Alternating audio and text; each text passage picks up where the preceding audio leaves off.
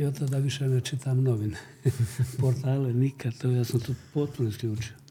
Evo čuli ste gospodina, malo ste čuli gospodina Antu Kvesića, ravnatelja Sveučilišne kliničke bolnice e, Mostar. Dragi gledatelji, e, pratitelji Bljeska i podcasta Bljesak Info. E, zadovoljstvo mi je da mogu predstaviti našeg gosta, to je, rekao sam, ravnatelj Sveučilišne kliničke bolnice Mostar. Dobar dan, dobrodošli. Dobar dan, hvala na pozivu. Hvala I pozdrav svim gledateljima i vašim slušateljima. I slušaju i gledaju jer ste digli poprilično prašine. Nema vas toliko u medijima zapravo. E, vaša slika u medijima je u najmanju ruku čudna, e, dosta kontradiktorna, ali e, svjesni ste vjerojatno da to tako ide i sa funkcijom i sa svim nekim drugim stvarima, ali o tom ćemo pomalo. Ajmo završiti ovu godinu sa ovim finim pozitivnim pričama. Konačno je završena pedijatrija ili klinika za dječje bolesti. mnogi kažu da je to vaš zapravo životni projekt u koga ste uložili i sebe, naravno uloženo i dosta novca. I konačno je završena, s obzirom da su već od ranije mnogi govorili kako možda nikada neće, valjda puša, pušući na hladno, ali ipak je sve zaokruženo. je li to to? Je li to ta točka u vašoj karijeri gdje možete reći jesam? Pa, apsolutno je točka. Što se mene tiče, dakle, ja sam evo, hvala ti Bože, 32 godine u bolnici, ničim izazvan. I onda kako je vrijeme išlo, ja ostao, kad me se zadnji put još pokojni doktor Bagarić nagovarao da se vrati na mjesto ravnatelja, ja sam postavio uvjet da završimo bolnicu tada onu, na Velku i tako je počelo moj novi križni put pod navodnicima da kako. E, i evo 20 godina gradimo, ja i moja ekipa. Sa završetkom pedijatrije to je skoro pa 50 tisuća kvadrata nove bolnice sa svom novom opremom, sa puno novih e, tehnika, metoda, ljudi i nekako moj cilj je bio u životu i ja sam to sa predsjednikom Čovićem davnih godina rekao da je moj cilj doživjeti da pacijenti se liječe u Mostaru, a ne odlaze nigdje više na liječenje. Naravno, 100% je to nemoguće, to u Zagrebu ne može ni rebro samo sve i oni šalju u druge bolnice ponekad. Ono što je evidentno i što se može pokazati brojevima, e, ja sam do nazad deseta godina potpisivao stotine naloga tjedno za sanitete za Split, Zagreb, Tuzla i tako dalje. Mi sad na godišnjoj razini šaljemo otprilike oko stotinjak saniteta, toga ih je barem pola onih političkih koje ne može čovjek zaustaviti, a ne iz medicinskih razloga, da kako još uvijek šaljemo nešto iz imunih bolesti, još uvijek šaljemo i ovo i ono i pojedinačno, ali, ali to su sad, dakle, mi smo došli do 95% pacijenata, ostaje ovdje, liječi se ovdje. To je ono mhm. što je bila moja životna okupacija i smatram da sam ja napravio, ja kažem, od sebe sam ulovio u zadnje vrijeme da govorim u jednini, u prvom licu jednina, to nije dobro. Dakle, uz, uz mene je stotine ljudi vuklo svih ovih godina i, i, i van bolnice. Ja evo, koristim priliku da im se zahvalim na strpljenju i podnošenju mene sve ove godine. Ja nisam baš uvijek ugodan čovjek, ali evo, da. Smo, napravili smo, mislim da smo ipak napravili puno uz sve te, kako ste vi rekli, kontradiktorne pa jeste, nakupilo se toga, ali imam dojam da se zapravo medijska slika o vama ne formira na račun ovoga što je urađeno, nego na račun onoga što ili nije urađeno ili je izvučeno iz nekakvih vaših nastupa ili naravno iz onoga što se govori o funkcioniranju bolnice, financijskoj strani i svemu ostalome. Ali hajdemo se malo, hajdemo se malo zadržati na, na tim početcima, jer je zanimljivo što je vrlo teško naći zapravo informacije o Anti Kvesiću kao čovjeku prije nego što je postao ravnatelj bolnice, ratne bolnice ako se ne sjećam, ako se dobro sjećam, to je 92. godina bila negdje jesen, jel tako? 9. mjesec, da. Poznavali su vas ljudi kao odličnog kirurga dječjeg zapravo, i mnogi će posvjedočiti da ste tu bili maher i onda dolazite kao dosta mlada osoba, 30 godina ste imali, na čelo bolnice koja je zapravo u jednom kaosu zapravo. zašto vi? Neki kažu Gojko Šušak, neki kažu Bagarić, neki kažu Mate Boban. Kako je to išlo? Na kraju krajeva to je neka vrsta ratnog rasporeda. Jel tako? Pa ovako, pa čak nismo mi bili u to vrijeme organizirani baš do te razne smo imali raspored. Ja sam za 28 godina preuzeo bolnicu, tada u njoj zatekao to jutro 288 uposlenih, imam taj spisak doma. Ja sam bio prije toga doktor u školskoj medicini u Širokom brijegu. Dakle, moj liječnički dio mene je uvijek bio uz djecu. E, cijeli život, evo, 30 i puno godina. Uh I e, onda počeo rat. Ja sam bio u Širokom brijegu jedan od, od one prve grupe koji su formirali HDZ, a onda sam vrlo brzo izašao iz politike što meni ogadlo već tada, ali doslovno. Međutim, ostao sam, jel, počeo rat, ja sam radio moj posao, bio sam načelnik santeta u Širokom brijegu i, dakle, Gojka Šuška tada nisam ni poznavao, tek kasnije smo se i upoznali i sprijateljili, ali tada ga uopće nisam znao. E, doktor Ivan Bagarić je bio e, načelnik saniteta u HVO-u i onda se ovdje počelo događati u stvar nekakve kombinacije za koje ja nisam znao. Ja sam zapravo prije mog dolaska za zapovjednika u Mostarskoj bolnici bio samo nekoliko puta u životu, osim djetinstva kad sam bio kao pacijent jednom prilikom.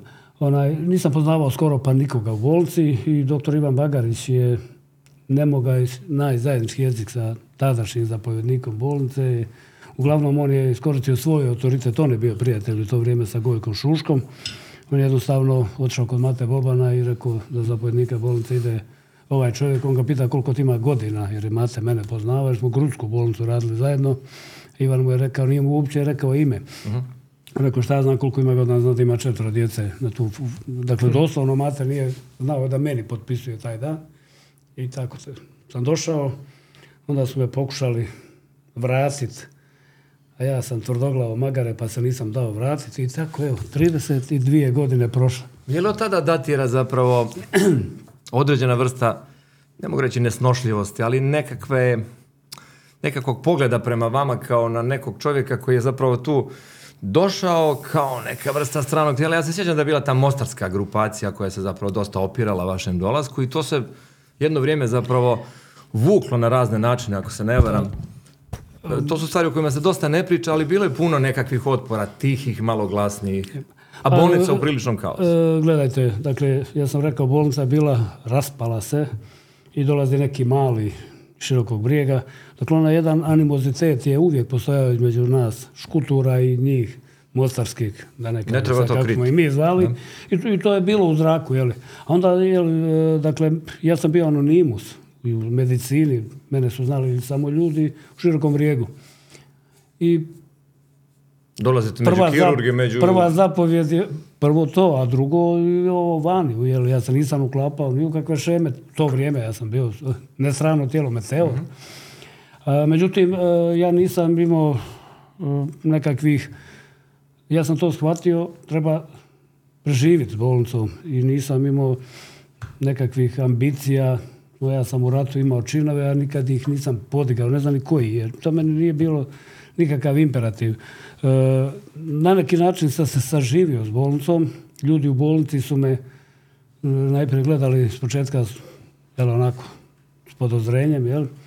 Međutim, e, ja sam otišao tada kod doktora Repca, koji je bio iskusni doktor, poznat, mostarac. I pozvao ga da mi bude pomoćnik. Nakon razgovora od 15 minuta sa mnom on je pristao doktora Panđu Zdravka koji nije htio biti ravnatelj prije toga dok je bolnica bila kompletna je rekao da nakon 15 minuta je rekao da ostaje moj pomoćnik i to su ostali do odlaska u mirovinu. I sad su moji pomoćnici, prijatelji, ništa se nije promijenilo osim godina i mojih i njihovih. Mhm. I meni jednostavno bilo, ja sam, doživio sam tu bolnicu kao nešto što je moje, možda i previše i tako je počela utakmica u ratu je bilo, dakle mi smo imali oko sedam tisuća ranjenih ljudi, to je bilo strašno, nismo imali anestezije, pa ekipe iz Hrvatske, tako dalje. To više se, e, vrlo rado se ne sjećam tih dana, e, bili su užasni. I, ali evo, prošlo je i onda je došlo vrijeme, mi smo 94. sjeli u onom jednom užem sastavu, a nakon inicijative iz Osijeka od profesora Antona Tucaka, našeg Goričana, da se pokrene priča o medicinskom fakultetu. I onda smo zapravo pokrenuli jednu drugu vrstu priče. Medicinski fakultet je u Mostaru bio nešto što nije moglo nikad prije, probali su. S druge strane, bolnica je bila opća zakon, kaže, mora biti klinička bolnica, mora biti baza nastavna. I onda smo tako uz pomoć tada Jadranka Prlića pa biskupa Perića promijenili zakon o zdravstvu i napravili smo kliničku bolnicu u osnivanju. Neki će se sjetiti, tada su je po gradu zvali klinička bolnica Gornji Mamić. To je moje selo. Tako je. Međutim, malo po malo, malo po malo, malo po malo, ja sad jednu kratku retrospektivu, a jedan hrvatski ministar, jer se odluka uistinu tada donijela u Tuđmanom kabinetu o formiranju fakulteta, ovo je jedna važna digresija, jedan ministar je bio žestoko protiv fakulteta i nakon dugo godina nas dva smo se sreli na jednom rođendanu jednog akademika hrvatskog, mog prijatelja i ja tako priči kažem njemu, znate li vi profesore kako bi se zvali doktori u Mostaru da nije Mostarskog medskog fakulteta, a on me ne skuži, kaže ne znam o čemu govorite. Ja kaže zvali bi se Ibro, došli bi nam svi Sarajeva. Dakle, ja uvažavam muslimana, imam radnika, prijatelja. Međutim, bolnica je naša, mi smo u njoj, mi smo je pravili. Mislim, eh, ona je nama osnova opstanka naroda u ovom kraju i u svo uvažavanje svih, ona je Hrvatska. I on je stao i ostao šokiran. Jer, dakle, ja sad kažem, nakon toliko godina fakulteta, preko 300 doktora u našoj bolnici su sa našeg fakulteta. Preko 20 profesora naših koji drže katedre su naši studenti, moji studenti. Je Sada će nešto vam- što je promijenilo Promijenilo je sigurno. si- sve u ovoj bolnici i u ovom kraju i u cijelom zdravstvu. Sada ste rekli zapravo ono što je istina, ali nitko zapravo previše to ne priznaje, svi nekako igraju rukavicama. SKB je hrvatska bolnica. Zbog toga i biskup na otvaranju pedijatrije, mnogima je to zasmetalo. Zašto? Zašto bi zasmetala? Onda su neki odgovorili pa zato što neke stvari u Bosni i Hercegovini jednostavno tako stoje. Pa su onda rekli kao pa je li federacija osnivač?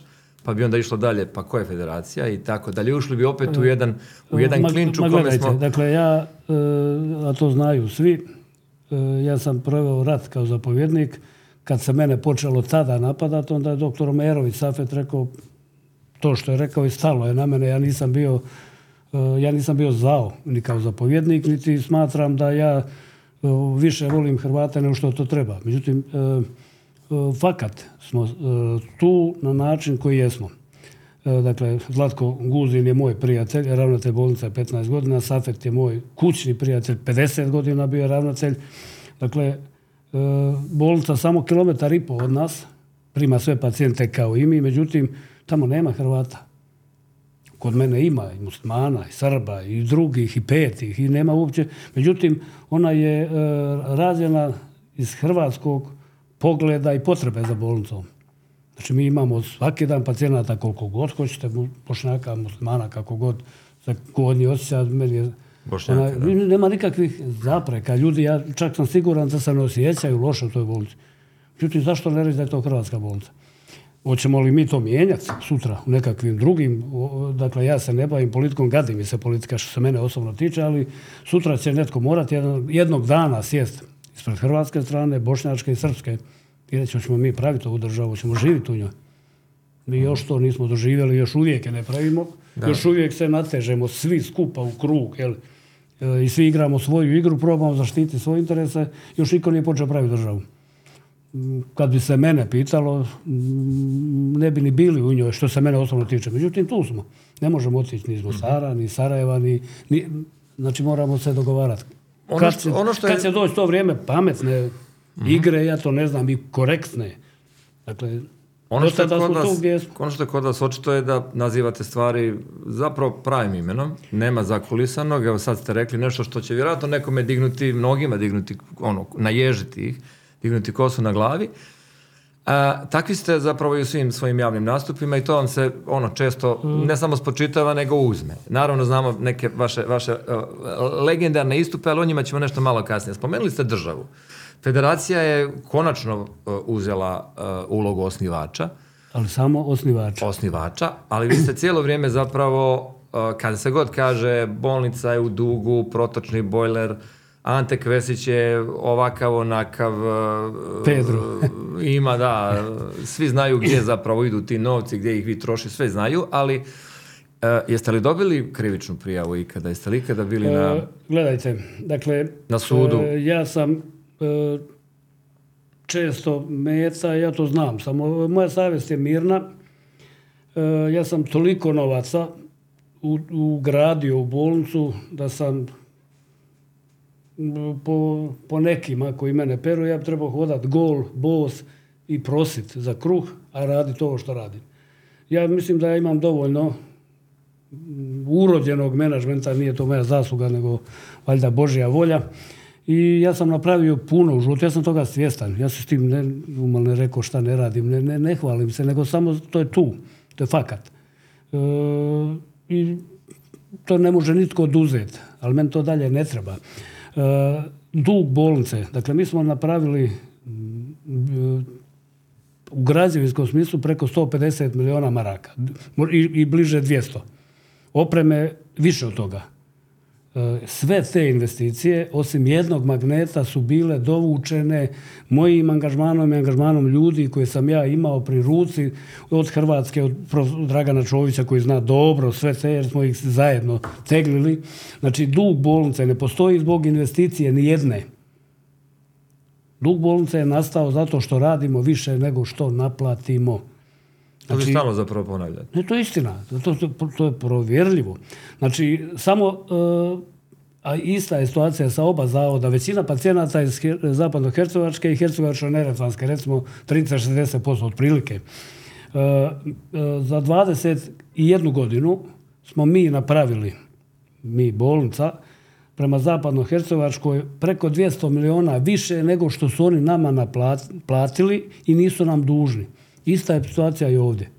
Znači, mi imamo i drugo, cjenovnik po kome bolnica radi je iz 88. godine. Još se Titova slika držala na zidu.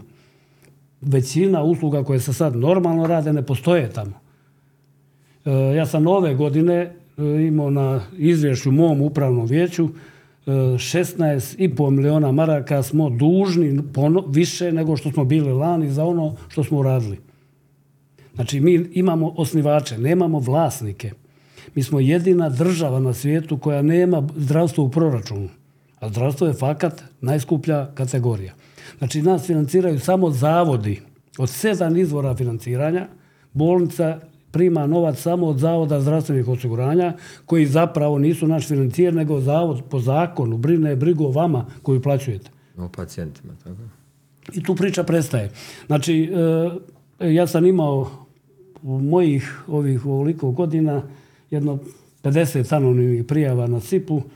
Ja mislim da je barem 15 puta dolazila SIPA u moj ured. E, financijska policija me je bila skoro četiri mjeseca. Napisali su zadnju rečenicu, a ja taj zapisnik imam sad u autu, čak ga mogu donijeti. I zadnja rečenica je bila nemamo primjedbi. Sead Bukva je vodio ekipu iz Jablanice, čovjek koji je otišao u mirovinu kao čovjek koji radio cijeli život u financijskoj policiji. E, tako da Kvesić krade, ne krade, to mogu biti stvar špekulacije, ali moja savjest je mirna.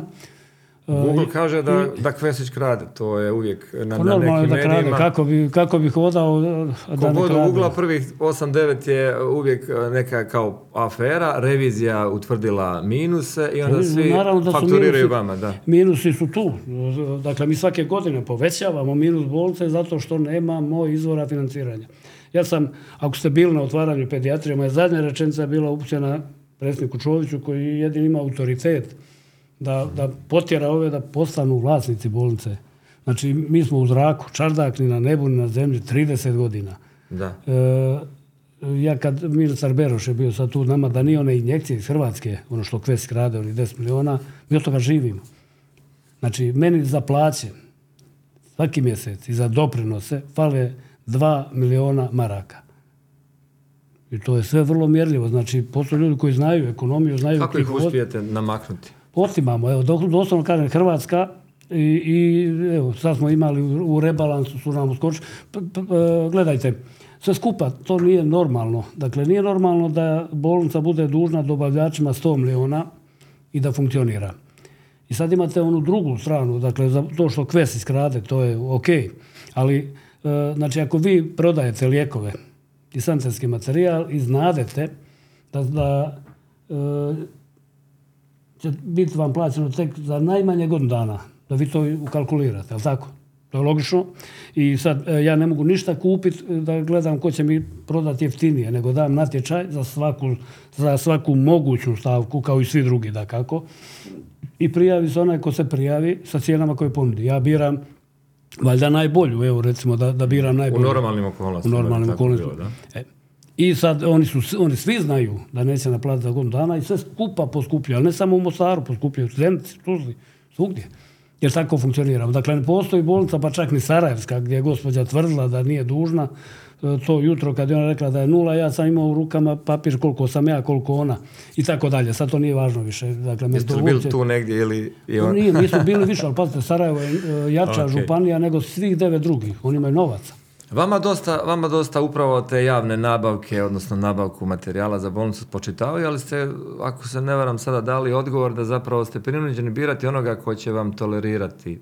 Ne, ko je najjeftiniji. Dakle, nema to veze. e, Pazite, e, u komisiji za centare radi pet ljudi, pravnik, ekonomista i, i tako dalje.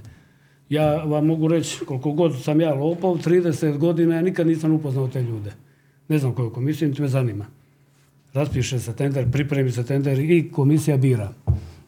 Što god komisiju, ali to je tako. To ja, moja, e, ja igram drugčije, ne igram ja za, za meni, ja kad budem krao, to će biti jedno 100 miliona i ako pobignem, jesam, ako ne, ode ja u zatvor. Bez veze to. Ali, e, dakle, postoji dio medija koji, ja valjda iritiram ljude, ja ne znam, možda ih iritiram, ali onaj, e, jednostavno, sustavno, dakle, ljudi koji me nikad nisu poznali od tih novinara, na dnevnoj bazi pišu o meni ovo i ono. Nikad me nisu ni vidjeli, nisu razgovarali evo ovako sa mnom.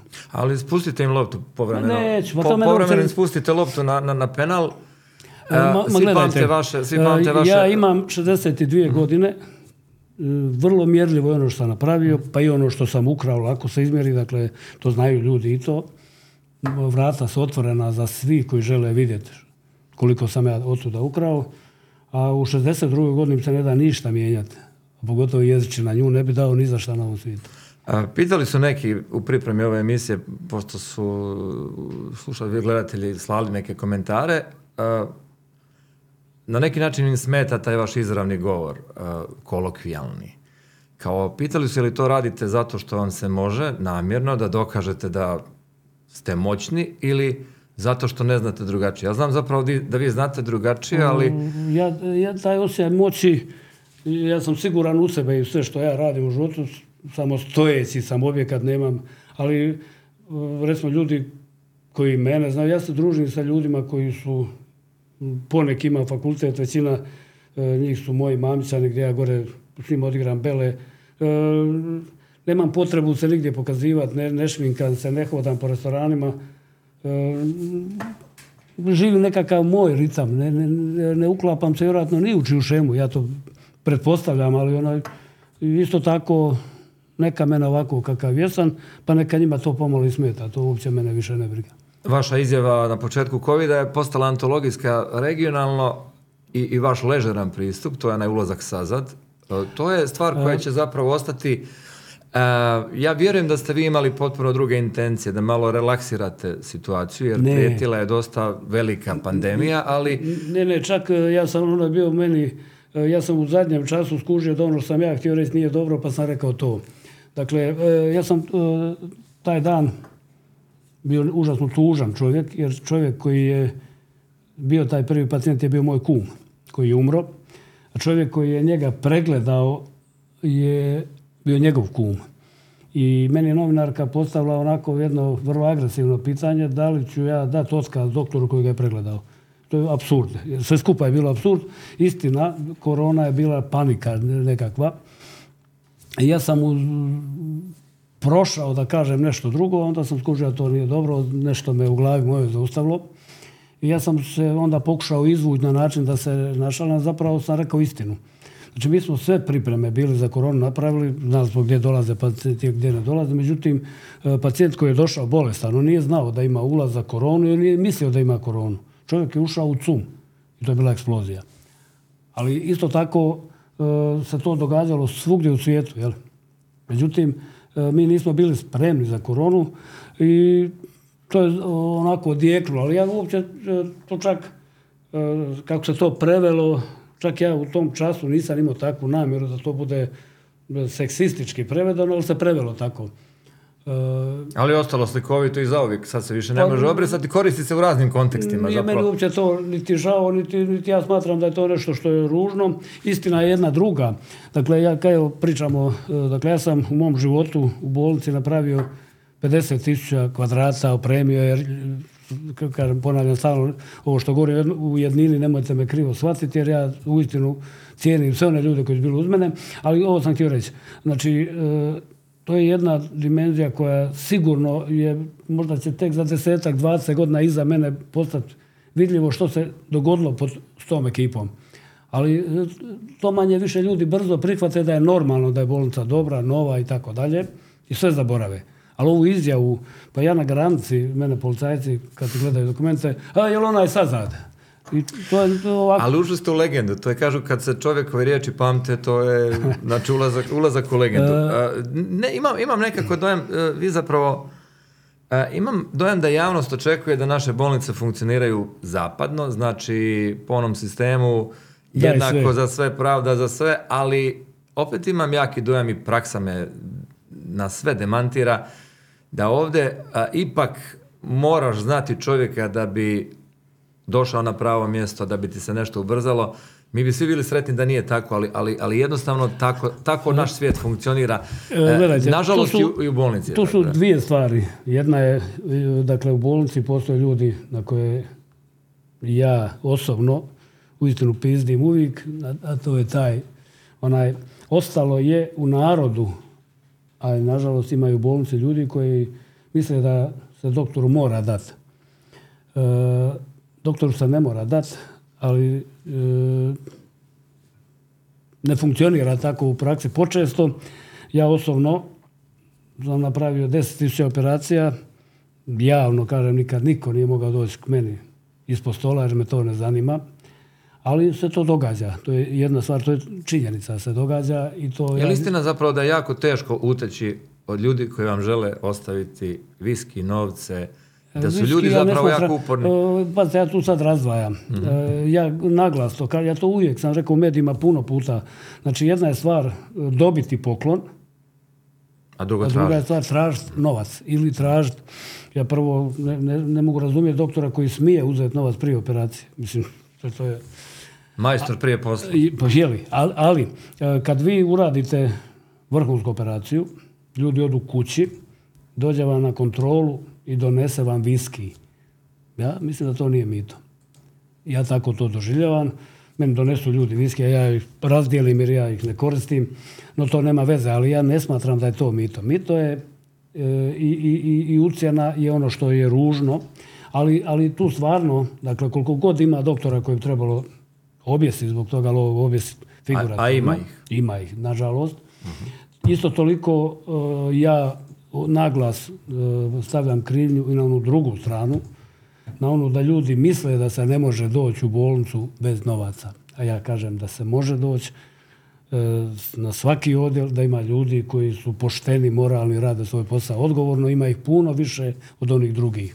Je li istina da, da mlađa generacija liječnika pa i kirurga apsolutno e, e, funkcionira po tom pravilu da nemaju, ne žele uzeti mito. E, ja ne bih to dao generacijski jer se odmah ne slažem. Dakle, ima i jednih i drugih. U svakom žitu ima kupa, da, Ali, ali nije to toliki broj koliko je ta priča vlada. uh Znači, ja kažem ovako, ja sam nedavno, kod mene je bio provincijal, prvi put je došao čovjek, i ja sam na jednu sličnu situaciju reagirao, a ja kad reagiram, da to nije baš lijepo čut. To je jedan od ono što ste vi malo pravi, to ćemo preskočiti. Uglavnom, ja sam psovao malo. I ja popodne zovem provincijala, kad oproste, ali nisam ja baš uvijek onakav. A on meni kaže, i ja sam psovao u sebi. Onaj, e, dakle, kao u, svemu. E, dakle, imate gledajmo šta se događa u pravosuđu. Pa, jel, u svim segmentima postoje ljudi koji zlorabe svoju poziciju, pa tako i u zdravstvu, ali ja ponavljam, nije baš tako. Tvrdim da svak može doći u bolnicu bez novaca. I naći dobro doktora i da ima puno dobrih doktora. Bolnica ima 500 ljudi. E, barem ja bih dao ruku za 450 da su pošteni. A dobro, fina brojka. Kad smo već kod percepcije bolnice, znači e, ponekad se baš prijatno iznenadim kako ljudi kojima su izvedene određeni zahvati u bolnici, a koji nisu očekivali jer je u javnosti je takva slika, e, budu prezadovoljni e, doktorima, sestrama, nevjerovatno zapravo zahvalni. Imam ljude koji su liječnici vani, pa nam kažu kako nismo nekada svjesni koliko imamo dobro, a besplatno zdravstvo, jer vani je zdravlje najskuplje. Ljudi gube i metak na, na bolesti, ali opet ima ljudi koji nalete na, na, na nešto što je zapravo, što bolnici ne služi na čast, a to je često e, osjećaj da imaju nedostatak njege i onaj najvažniji koji se već godinama nekako ovaj, ponavlja, a to je da je nedostatak određenih materijala, odnosno sanitetskog, pa čak i WC papira. Koliko je ovo zadnje istina, a koliko je istina ovo prvo, afirmativno što sam govorio? ma gledajte, ljudi uvijek, odnosno ne uvijek, ali u većini uče iz tuđih iskustava i vode se s onim što je netko rekao. E, ja bih volio da ljudi samo govore iz svog iskustva i onda bi ta slika u bolnici bila puno drugčija, puno bolja. Po onoj pjesmi dođi da vidiš. Dakle, ja sam siguran da 99% ljudi nema loših iskustava u bolnici, niti sa doktorima, niti sa sestrama. I to bi bila jedna poštena anketa među ljudima koji su pacijenti bili. E, stvori se dojam, dakle, vi kad e, ja kažem kad čitate Hercegovina info, onda bi ja bi sam sebe streljao svaki dan po 5-6 puta. Tvrdim da ti ljudi mene uopće ne poznaju, nikad nisu razgovarali sa mnom, nego imaju zadaću koji im je dao to, neka oni kažu ili neka ne kažu, meni je svejedno. E, ja e, moj posao radim na glas, galamim, psujem, molim, šta god treba, meni ništa nije teško. Ali e, vrlo glasno radim svoj posao, ne sramim se ničega u životu, imam puno toga što sam riješio u životu. Što se mene tiče, moja mirovina može početi od sutra, ja sam vrlo zadovoljan čovjek. Pa vi ste, e, dosta godina ste spominjali kako ćete brzo, a čak ste mi jednom rekli da vam ne daju. Zato što pa, niko neće umjesto vas. E, a, ovako, kako tu sada stvari da daju, Ma gledajte, ne postoji mjesto gdje ljudi ne bi htjeli doći. Jeli? Međutim, postoje ljudi koji otprilike na neki direktan ili indirektan način kreiraju kadrovsku politiku, e, pa meni još uvijek predlažu da ostanem. E, dakle, bolnica je u zraku, to je ono što sad bi se trebali vratiti nazad, e, funkcionirati u ovakvim okolnostima može samo neko ko nije baš najnormalniji u glavi, ja na, na moju žalost ili sreću sam takav. Znači, normalno, meni je žena prvi put kad je došla u reviziju iz Sarajeva, nakon mjesec dana rekla, Boga vam kako vi ovo radite. Nismo imali statuta, ni sistematizacije, bolnica raste. E, na neki način, e, ekipa koja je oko mene znaju kako i što ja hoću i, to funkcionira. E, još uvijek, ja ponavljam, još uvijek nemamo vlasnika. Dakle, bolnica je čardak na nebu na zemlji i nekako nisam siguran kako bi funkcionirala sa novom posadom. Naravno, e sad, kad se ja vratim 30 godina, ja sam došao kao raketa u bolnicu, pa sam funkcionirao, organizirao se i funkcionirao. Možda bi netko drugi, da? Zašto ne? Pa nije, nije Ante Kvest najpametniji, on je samo jedan od onih koji je imao priliku i evo, opstao, jel? Zanimljivo je da u onim situacijama kad se vas napadalo, uh, neki, neka udruženja koja se bave zdravstvom su zapravo rekli da, da nije klinička bolnica sama za sebe, uh, problem je u sustavu koji, rekli ste i sami, ostavlja puno sivih zona i zapravo nije definiran, odnosno odgovornost za mnoge stvari ili se prebacuje ili ne postoji od zavoda do vlade. Apsolutno u tom sustavu zapravo puno toga još uvijek nije sjelo niti je zapravo krenulo sjedati. Ba, znači, kaže, riba je od glave, jel, ali nećemo... Uh, gledajte, znači, uh, što god komisije o meni, mene to više odavno uopće ne zanima, ali uopće. Uh, ja sam tu, uh, sad ću vam reći jednu stvar, samo za bolnicu.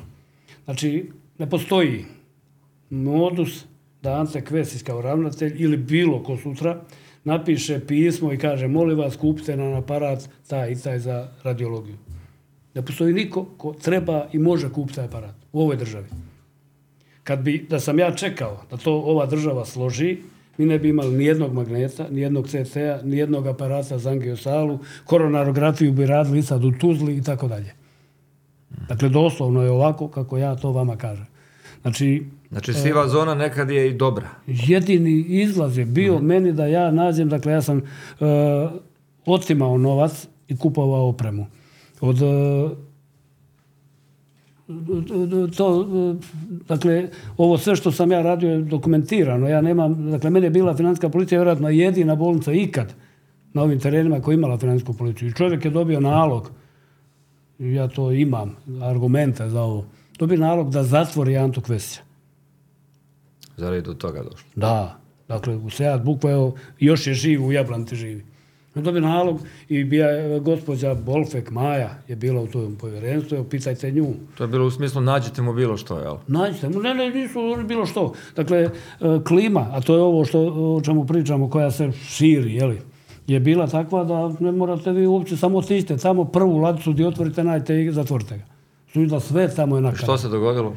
Pa na kraju su ljudi nakon tri mjeseca i 17 dana na veliki petak došli kod mene da potpišemo zapisnik njihov i ja evo imam ga u autu. Sad slučajno neki dan sam ga uzeo. E, na njemu zadnja rečenica njih pet potpisano piše nemamo primjedbe. I čovjek mi je pružio ruku i rekao da, da je to evo još je živ. Znači on je meni rekao tada pred deset ljudi mojih iz bolnice da je to prvi put da niko nije intervenirao i da nije imao nikakvih poziva sa strane. Dobro. 2015. godina, a, mnogi su nam zapravo, mnogi su nas podsjećali na, na, na, na taj, na, taj, e, na tu tragediju zapravo, smrt beba od, od one bakterije. To je nešto što ljudima, jednako kao i ova vaša izjava prije covida, i dalje zvoni kada se spomene bolnica, SKB. E, kako danas stvari stoje, kako iz koje danas, iz ove perspektive, kako gledate na to E, gledajte, ja sam tada... i na govor- odgovornost isto. Ne, ne, dakle, ja sam tada govorio vrlo glasno i medijima i svima i na sudu. Dakle, te bebe su bile ulaznica za napad. Znači, nažalost, ja sam tada naglas govorio i sjećam se jer je to bilo nešto što nije bilo u mom životu baš. E, Dakle, nijedna od tih beba nije imala šansu preživjeti da su bili na Mayo klinici. To su bili sve, ali da sad ne vraćam film. E, meni, ja sam tada e, kao ravnatelj, da sam ja razmišljao o alibi priči, sam trebao smijeniti šefa pedijatrije i reći, nažalost, neko je tu pogriješio u tom lancu i što se mene tiče, završena priča. Međutim, ja sam ostao, preuzeo odgovornost na sebe zajedno sa šeficom pedijatrije, bili smo na sudu sa cijelim odvjetničkim timom i vrlo glasno rekli ono što ja uvijek kažem, dakle, bolnica za smrt tih beba apsolutno nije kriva i definitivno. Druga stvar, e, zašto smo pravili novu pedijatriju? Pa ne zato što je ona dobra, nego zato što je apsolutno bila neuvjetna. Ali smo, To bila je jedina u kojoj smo mogli raditi. Intenzivna, u kojoj još uvijek su bebe, nadam se još samo koji dan, je manja od vašeg studija ovdje. U njoj je 10 aparata za 10 beba. I to je apsolutno neprihvatljivo. Tako da svi mogući rizici vanjski koji mogu otežavati nama posao su tu bili uvijek. I sve se spojilo zapravo u jednom trenutku Ne, u, sve u se, događaj koji... e, to je bila zlo, zloupotreba javnog glasa. Dakle, e, nijednog elementa za suđenje i za krivicu tada nije bilo. Dakle, mi, e, ja sam kao ravnatelj puno puta plaćao sudske troškove i odštetu za medicinske greške kojih je bilo, ima ih valjda svaki dan, valjda I svugdje. I to nije uopće jeli, Očekivan. nešto što je strano, e, nemoguće, samo onaj ko ne radi ne griješi. Dakle, griješe i- i u bolnici se griješi, kako ne? Ali u toj priči je to bilo meta kuglav iz zasjede bez imalo potrebe. Evo ja to sad kažem nakon toliko godina i to je bila samo nečija igra koja je zlorabilo i roditelje. Pazite, ja prvo smatram da je nekorektno, stavili su ljude kojima su bebe umrle, da, da to sve proživljavaju kroz medije bez potrebe. Znači, e, meni jednom beba, e, zapravo beba, curica jedna pala, umrla, primio u dva po ponoća jer mi je bilo žao vraćat jer je bila iz daleka. I ujutro dijete umrlo, na obdukciji se dokazalo što se dogodilo. Mm, I ja sam bio vrlo utučen. Mene to, mene je to pogodilo jako. To je bilo vidljivo na meni. I doktor Ben, onaj moj crnjac iz Gane, kaže meni, ali Ante, i dijete ima pravo umrijeti. Dakle, svi imamo pravo i umrijeti. Svi koji radimo imamo pravo na grešku. Vi kad pogriješiš imaju te pravo i kazne. Tako, to, to nije uopće sporno. E, Ljudi imaju i zatvore i bolnice i u sustavu je sve, e, sve u redu. Ali ja ponavljam, sad nakon toliko godina, dakle, u toj priči je sve bilo usmjereno da nas se degradira, da ne kažem nešto drugo. A bakterije se pojavljuju na najvećim klinikama. E, pazite, e, To ste htjeli reći, dakle jednostavno klinika Mayo, nju ste spomenuli. na svakoj ovog svijeta, u svakom času imate bolničke infekcije. U svakoj bolnici koja ima intenzivnu i jednu u njoj uvijek ili, ili jednom, ja imam šest intenzivnu, u jednoj završite, nemate, dobijete u drugoj. vre- Dakle, e, gdje god je velika upotreba antibiotika, razvijaju se sojevi otporni na antibiotike. I to je normalno. Zašto? E, Znate kad e, doktori stalno upozoravaju nemojte uzimati antibiotike na svoju ruku. U nas je sad popularno sumamed, žeži ga kako hoćeš. To je katastrofa. Vraći Znači, nam se na drugoj strani. Da. ne, sutra vam može zatrebati sumamed za spasiti glavu jer, jer on je specifičan lijek.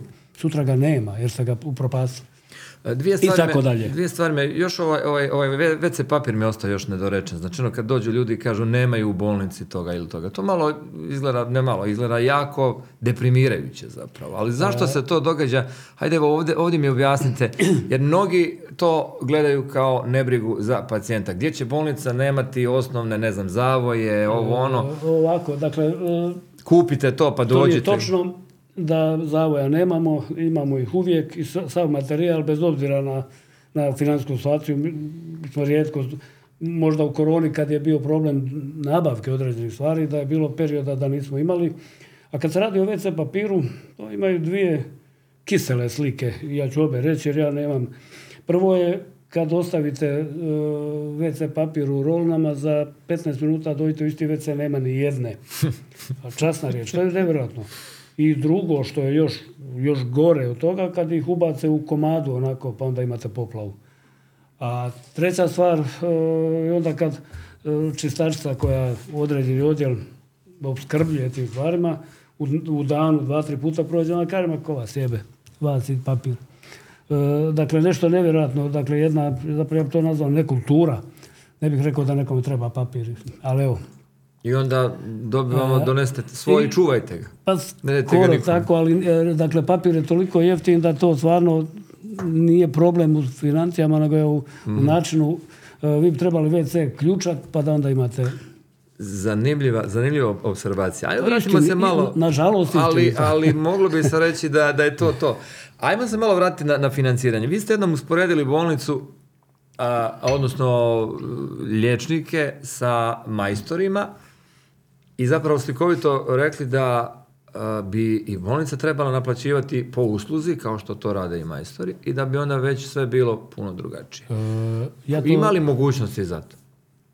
Ma gledajte, mora biti, e, znači, e, vodoinstalater vam dođe popravi i naplati, jel? Prije naplati nego što je otišao iz kuće. A, kad bi bolnica mogla imati, smo mi sad da imamo hrvatske cijene, hrvatske cijene, i kad bi naplatili 90% onog što uradimo, mi bi imali novaca da bi za dvije godine otplatili sve dugove, povećali plaće i imali viška novaca. Što se mora dogoditi da se to dogodi? Trebao bi netko donijeti tarifnik, odnosno cjenovnik u ovoj državi da kaže operacija žući košta 12.000 eura, izvoli kume. Plati, ne, pacijenti to ne mogu plaćati, to je, dakle, neki mogu, ali vrlo mali broj. Ali bi netko morao reći, ta cijena je tolika i plaćamo eh, jedino, ali pazite, apsurd je da jedino doktorima eh, se ne plati ono što urade u ovom sustavu. Jel, ko, još radi, a da nije naplatio svoj rad? Evo, vi ovdje i, i uzmite po redu. A doktorima, liječnicima se zamjera da rade u fušu Naravno. privatno. E, ali i- pazite, što je najgore, oni moraju. Pazite, ako imate plaću, evo, sad je malo veća, Vi ste rekli da ne možete nikome zabraniti da to radi. ja neću, ni- nisam ja taj ko treba zabranjivati, pa nisam ja inspekcija. Onaj, ali na stranu to što ja neću, nego je nenormalno da doktor koji radi 8 sati u bolnici, da još 8 sati radi ili 4. Privatno, to je užasno. A on je prisiljen jer ima i on svoju obitelj, mora i on ra- zaraditi. E, ja sam u puno bolnica ovog svijeta radio, kao dječji kirurg imam tako, e, na neki način vrlo zgodno su se otvarala ta vrata i operirao sam u Essenu, Minhenu, Nanciju, Nirbergu i tako dalje, Berlinu. Onaj, e, kirurg, moj prijatelj, u Nirbergu je šef dječje kirurgije, dolazi kod nas 20 godina. Ja sam ga u privatnom razgovoru pitao koliko ima plaću. On imao 25 tisuća eura. E, meni da netko plati ono što ja uradim, ali pa to je vrlo, mnogi će reći bezobrazno, ali uistinu ono, ono, ono što ja radim, da meni po tom ključu plaće kao maksu, ja bi imao barem 50 tisuća eura. E sad, ovo je, ovo je slika. Ovo Ko zna kako stvari hodaju na E, zapadu, ali, reći ali da je to tako anesteziolog sigurno. u toj bolnici, doktorica iz Srbije, koja radi kod njega već dugo godina, ima 12.000 eura plaću. I Kako? sad, Da. e, naravno, ne možete vi doći baš u tu poziciju, ni tamo, nemaju svi ni u Njemačkoj takve plaće da pače, ali e, platince rade. Kad bi se kod nas došlo u tu situaciju da nam netko po DRG-u ili po nekoj šemi plaća pojedinci usluge, mi ne bi imali problema. I onda bi privatna praksa bila složena na jedan sasvim drugi način, a ne ovako kako kod nas. E, ispada da ja se najviše borim protiv privatnih praksi, ja nisam u sebi, dakle to je bio socijalistički pristup koji ja, meni se gadi, ali način na koji mi funkcioniramo sa poliklinikama privatnim, sa bolnicom je apsurd. Svi skupa samo ga jedni drugima mećemo, ne radimo ništa normalno. Kako komentirate stav Federalnog ministarstva zdravstva da županijski zavod mora usluge koje se ne obavljaju u SKB Mostar plaćati u privatnim klinikama? Evo, to sam pitanje dobio.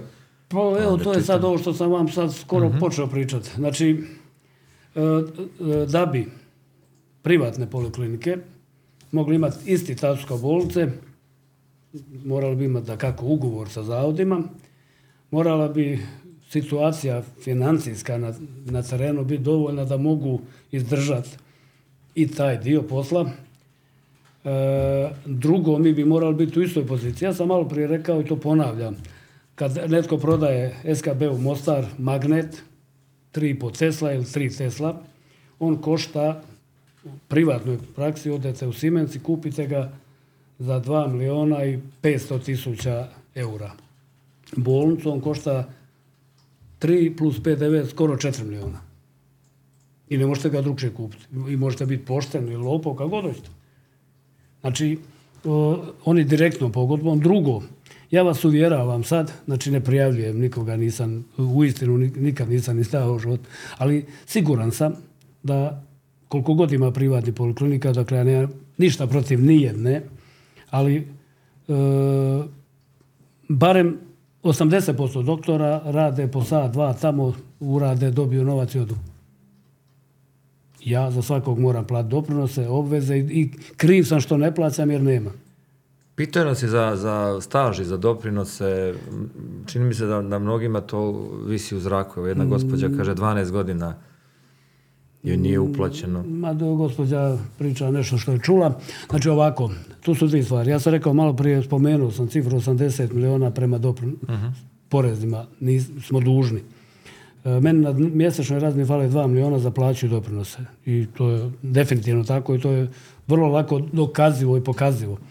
Ono što smo mi uzeli kao stav u našoj kući, dakle svake godine imamo listu ljudi koji idu u mirovinu i svake godine uplatimo za njih sve do kraja.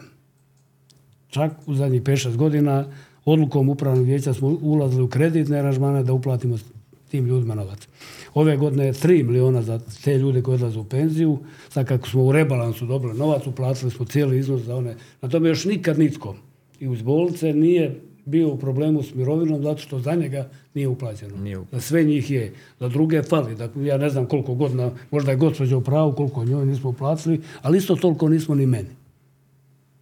Evo, to, to sam siguran. Hoćemo li bar obećati? Biće. E, ja se nadam da će biti, ali ovako kako sad stvari stoje, neće. E, znači, e, ja ponavljam, čardak ni na nebu ni na zemlji. Mi imamo, predsjednik je to nedavno rekao na sastanku ovih predsjednika vlada, imamo BMW-a sedmicu i sad ga treba voziti. E, odluka hoćemo li ga voziti ili nećemo je vrlo jednostavna. Hoćemo ili nećemo. Jel? Znači mi možemo sutra u bolnici otpustiti tisuću ljudi, ugasiti kardiokirurgiju, kardiologiju, e, trombektomije, onkologiju, sve se zgodno zatvori. Ali, znači mi sad mjesecima imamo pacijente iz Tuzle, jer njima gore, da ne bi analizirao njihovu situaciju, ne radi linearni akcelerator, 15 ljudi je kod nas svaki dan na zrače. Moraju doći iz Tuzle u Mostar, naći smještaj, ono što ne može u bolnicu, to ljude košta i tako dalje. I voziti se 400 km za zračenje, najteži bolesnici. E, kad imate, ugasite invazivnu kardiologiju, sam prim, primjera radi vam govori. Mi smo prošle godine i svake godine ima deset zadnjih godina radili pod tisuću hitnih intervencija u kardiologiji. Znači, evo ja imam deset stentova. E, zamislite, Vi imate 10 da. stentova. Pa Ja sam inače, e, ono što sam krao, sam ugrađivao u sebe. Onaj, e, ovako, sa- sa- samo slike radi. Znači, opali vas infarkt. U Mostaru ne radi koronografija, nemamo je. I mi vas šaljemo u Tuzlu. Dok vi stignete u Tuzlu, helikopterom treba nam dva sata. Autom četiri. Preko karaule. Za, za ta četiri sata vi više ne možete primiti tada stent, nego će vam biti urađen za 15 dana koronografija ili stent ili operacija. Međutim, za tih 15 dana je vama i mišić, koliko je stradao, postao ožiljak. Vi više nis- vi ste invalid. Sad kad vas opali infarkt u Livnu, dođete do Mostarske bolnice, oni zovnu, šaljemo vam infarkt, mi pripremimo ekipu, on je za 15 minuta dobio stent, on se za drugi dan vraća kući ili treći, zdrav čovjek ide na posao. Imate ja- li dojam da to zapravo nitko ne primijeti, pogotovo javnost? Pa, e, Ni onkologiju zapravo, ni... Pa gledajte, male e, ja sam vama rekao malo prije u jednom komentaru, e, ljudi vrlo brzo nauče da je to tu i da je to tako. Znači, e, ako neka se neko sjeti naše stare kirurgije ili ne daj Bože stare psihijatrije i ono gdje smo sad, dakle, vi kad idete svaki dan u novu bolnicu, mi koji radimo gore smo zaboravili kako je izgledalo dolje, a kamo ljudi koji možda nikad nisu ni bili. I onda se e, širi se priča, jeli, jebeš ga, kvesi priča pizdarije, radi pizdarije i tako dalje. I to ljudi prihvaćaju vrlo zgodno. Niti znaju šta ja radim, ni radim li pizdarije, nego puklo. A, kad smo već kod e, zgrada, zgrade postoje. Kako stojimo sa kadrom? E, znamo da je dosta kadra. Vi ste rekli da je zapravo najveći problem možda čak taj srednji. Srednji kadar, on je, on je Mi nemamo problem sa kadrom, bez obzira što odlaze. Dakle, mi imamo jednu veliku sreću da smo napravili fakultet pred kućom i svi ti naši studenti su svih pet godina u bolnici i kad dobiju diplomu prvo dođu k meni. Hoće, ra- dakle, ja imam ovog časa e, barem 20 doktora koji su završili prošle godine koji rade kao doktor opće prakse na stažiranju, sekundarijatu i čekaju priliku da specijaliziraju. Znači nas ima sad u bolnici skoro malo manje od 500 doktora raznih profila ja svake godine imam problem ljudima reći, nažalost, nemamo više prostora. Osim određenih specijalizacija kao recimo anestezija, na, na svaku se javlja uvijek tri put više od onog što možemo primiti. To je specifična situacija Mostara, za razliku od svih okolo. Drugo, srednji kadar, mi imamo medicinsku Mostaru jednu, drugu imamo u Ljubuškom, u Grudama, Postušju, vjerojatno još možda ni ne znam. Znači mi imamo dovoljno ljudi, koliko god da ih je otišlo iz bolnice, recimo srednje kadra otišlo, vjerojatno par stotina, ne znam, ne znam točan broj, onaj, ali mi imamo uvijek na, na, na dispoziciji nove ljude koji jedva čekaju posao. Tako da Bostaška bolnica za sad nema problem s kadrom. E, mi imamo samo problem sa financiranjem. E, onog dana kad u ovoj državi se uredi način financiranja zdravstva, onda će to biti dobra bolnica. Pa i sada je okej. Mm, Ja sam zadovoljan, samo kažem. Stekao sam dojam- Nije, nije nama ne. dobro. Da. Nije nama A- dobro. Apropo o, fakulteta, znam da često znaju, doš, došlo bi do mene, ovaj, kad god bi se dogodilo nešto neočekivano, gore ode čovjek pa ili premine ili pa, kaže uče se na njemu. Ali to je sveučilišna klinička I- bolnica. Ne, i ja sam se učio na, u Rijeci na onima koji su tamo umrli. Jel?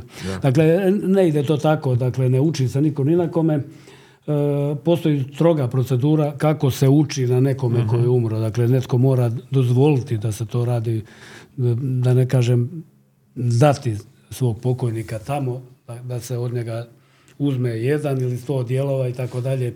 Dakle, postoji zakon, je to davno regulirao, inače bi mi bili kod Drakula, jel?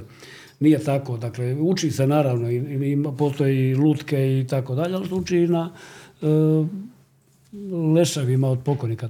Ali zašto su, evo, Nije samo Mostaru, sad da. tako je svugdje u svijetu. Da se vratimo na, na onaj početak priče. Zašto su ljudi nekako tako uvijek spremni na nož reagirati kada je nešto o, Pa, o Anti Kvesiću i o bolnici, kada je nešto Pa u pitanju? Ja imam osjećaj da ljudi zapravo su ovdje naučili odavde ići u Zagreb, Split. I sad e, malo je teže otići, bez obzira na medicinski dio, dakle zaboravimo šta dobivaju ovdje, šta tamo. Nego samo ta premisa, njega je zabolo, ono će u Zagreb. I onda e, na- tamo neki Kvesić je napravio nešto pa ne može otići u Zagreb. A drugo je i to što šta možda ja iriciram ljude samom pojavom. Pa na neki način došli smo do tog potencijalnog odgovora, ali to je bilo praktično, opet se vratimo na 92. ili 97. Nekako uvijek je bilo najlakše to po vama, ali vi ste to prihvatili, rekli ste bolnica, malo ne, to sam ja. Ma, ja sam takav po, po prirodi, ja se ne zaklanjam, idem koliko mogu naprijed. I čini mi se da se zapravo, rekli ste da ne čitate e, medije, toliko ne pratite, a, ali ipak pratite, dođe do vas informacija. Dođe informacija, naravno, ali ja ne čitam. E, Ja sam malo prije onako ne- neformalno dijelu rekao, tamo jedne godine kad smo završavali novu bolnicu, dnevni list je 77 dana, stavio moju sliku na naslovnu stranu uvijek u istom odijelu i lopao kves, pa tamo po dvije stranice teksta. I jedne nedjelje ja u Mamićima pijem kavu u kafiću i nema moje slike. Na, ja kažem, "Boga ti šta je ovo stalo? I otvorim tamo ono, znate, ona karikatura koja je jamio, jamio moj brk. Tada sam brkao. A dobro, ako ste lopao, doktore Kvesiću, zašto niste u zatvoru? Šta ću u zatvor kad imam posla? Pa, E, mislim, bilo bi logično da, da ste dolijali barem jedno. Jedno bi naletio. E, ja ponavljam, e, ja sam u životu napravio puno i imam punu kuću unučadi, djece s 12 diploma u mojoj kući, svi rade, većina privatnim biznisom. E, ne, ovisim ni o kome, nikad nisam ovisio, ni prije što sam došao u Mostar. E, ni financijski, ni nikako drugojačije. E, s druge strane, e, život me doveo dotle da me uopće ne dira to što meni pišu. Ja radim moj posao mirne savjesti. Ja nikad mom životu nisam odbio pomoći ljudima u nevolji koji boli. Ništa mi je bilo teško, ni nazvat Zagreb, Njemačku i tako funkcioniram. Jer to govorim vrlo glasno. Ja nikad nisam odbio čovjeka koji ima zdravstveni problem, da ga ne saslušam i da ne pokušam mu pomoći. Jeste li, jeste li dočekali u životu da netko ko vam je bio kritičar u onom trenutku kad zaboli njega ili nekog njegovog, odjednom Ante spas? E, dobro, to sad nije važno, ali jedna stvar istina. E, čovjeka koji me najviše kritizirao kroz medije nisam nikad vidio uživo, ali nikad. Ne znam kako izgleda. A i nisam ga ni tražio, iskreno rečeno. Mislim, meni je, ja kažem, ja, e, moj telefon radi 24 sata dnevno. Ako se ne javim u operacijskoj sam sali ili u WC-u, svima se javljam uvijek i odgovaram i, i tu sam. E, dobro, ja znam da, da, da će sada mnogi reći, Ante, e, kako smo rekli, lopov nije u zatvoru zato što ima političku zaštitu i tako. To uvijek će se naći neko ovaj, kvalitetno pod navodnicima ili bez navodnika opravdanje. Ali ja sam vas ovdje pozvao u svojstvu direktora sveučilišne kliničke bolnice Ja, Mostar. Očekujem da ćete reći okri- okrivljenog. Ne, ne, ne, ne okrivljenog, nego ste ipak vi najpozvaniji da mi kažete za kraj našeg razgovora a, dvije stvari. Prva stvar, vama je produžen mandat, kako ćemo dalje sa doktorom Kvesićem na čelu bolnice, hoće li on ostati ili, ili, ili e, možete pružiti neku drugu informaciju. I naravno, zdravstvo u Hercegovini na čelu sa sveučilišnom kliničkom bolnicom Mostar, e, što je novi cilj? E, gledajte, da li ću ja ostati ili neću, ja ovog časa još ne znam. Mislim, ostaću, ja sam doktor dječji kirurg, imam još 4-5 godina i ja volim taj posao puno više od ovoga. To znaju svi koji su imali prilike mene kao kirurga susret u životu i skoro da ako sebi išta zamjeram u životu, to je što sam puno se odvojio od dječje kirurgije radeći ove druge neke poslove, jer sam smatrao da su važni. Znači, vraćam se, da li ću ostati još ne znam. E, u istinu... Je li do vas u osnovi? Je li vi, Pa, je- jeste li vi ti koji, koji, koji imate zadnju? E, Naravno, ne može me natjerat niko. Dakle, e, kaže, jedan naš trgovac se žalio čovjeku koji kopa kraj prodavnice kako mu je teško, a kravata odijelo ovaj nema za pive. A on njega pita, a možeš ti njima dati otkaz? Kaže on, pa mogu. E, odmah se manje žao. Dakle, naravno da se ja pitam, odnosno da me ne Ako može poželite ostati, da, ako poželite ostati- Otvorena je opcija i od mog upravnog vijeća i od onih koji su relevantni da razgovaraju sa mnom na tu temu. E, Postoji opcija da ostanem, postoji moj zamor materijala, dakle ja sam čovjek koji ima 10 stentova. 10 stentova i dva bajpasa. I ja sam To zapravo javnost ne zna. Pa, ja- Čak ja- javnost misli da ja ste vi samo- u izuzetnoj formi, da ste mlađi nego što vam godine ovaj, E, sugeriraju. Niti sam mlađi, niti sam, e, ja znam kako je moje zdravstveno stanje, ali ja sam to prihvatio davno, složio sam svoju glavu. Ja sam do nazad 5-6 godina igrao i manje igrao nogomet, sad ne igram, sad je tako kako je. Međutim, e, ja se osjećam prilično dobro, još uvijek mogu stepenice do vas doći bez problema, trebam dva, tri puta zastati, ali onaj, e, malo se šalim, E, ne znam, e, još nisam odlučio. Ajde ako ostanete, još- što je naredni cilj? pa Uvijek ste nešto ovako, imali. bolnica treba riješiti Ante Kvec ili neko drugi, sad je to u, uistinu irelevantno. Znači bolnica treba još kuhinju i vešeraj od objekata i o, mi smo prije 5-6 mjeseci Saudijskom fondu poslali jedan dopis i bez državne procedure prvi put su nam odobrili, dakle to nikad oni nisu napravili, odobrili su nama kredit za to dvoje, sad naravno slijedi procedura kogod da je bude radio, ukoliko ovi moji ovdje, ova naša strana prepozna da je to važno, dakle, e, kad bi netko otišao u našu kuhinju, pobjegao bi, jel? Vjerovatno, da. A od ovih stručnih dijelova? od stručnih, e, i, i da, još sam to htio reći, mora se završiti problem garaže na Bijelom brijegu, to je stravičan problem. Parking općenito. Pogotovo kad kiša pada, mislim koji je bio jedan put, ne treba mu ništa govoriti. U, u tom pravcu mi imamo određene aktivnosti, evo ja se nadam da će ona, kako se zove, homologacija ili tako nekako se to zove, da ćemo tu zemlje što je dobiti u vlasništvo i e, onda bi mogli naći partnera koji će napraviti podzemnu garažu i taj problem je bio riješen. To bi od, od fizičkih dijelova bilo ono što je dvije krucijalne stvari. Moram se sjetiti što je treće, dakle ne, ni- ništa specijalno. Uvijek ima, dakle to je pogon koji ima 2,5 tisuće ljudi. Ali e, u stručnom dijelu e, je nešto na čemu mi već godinama radimo. E, to je projekat transplantacijske medicine.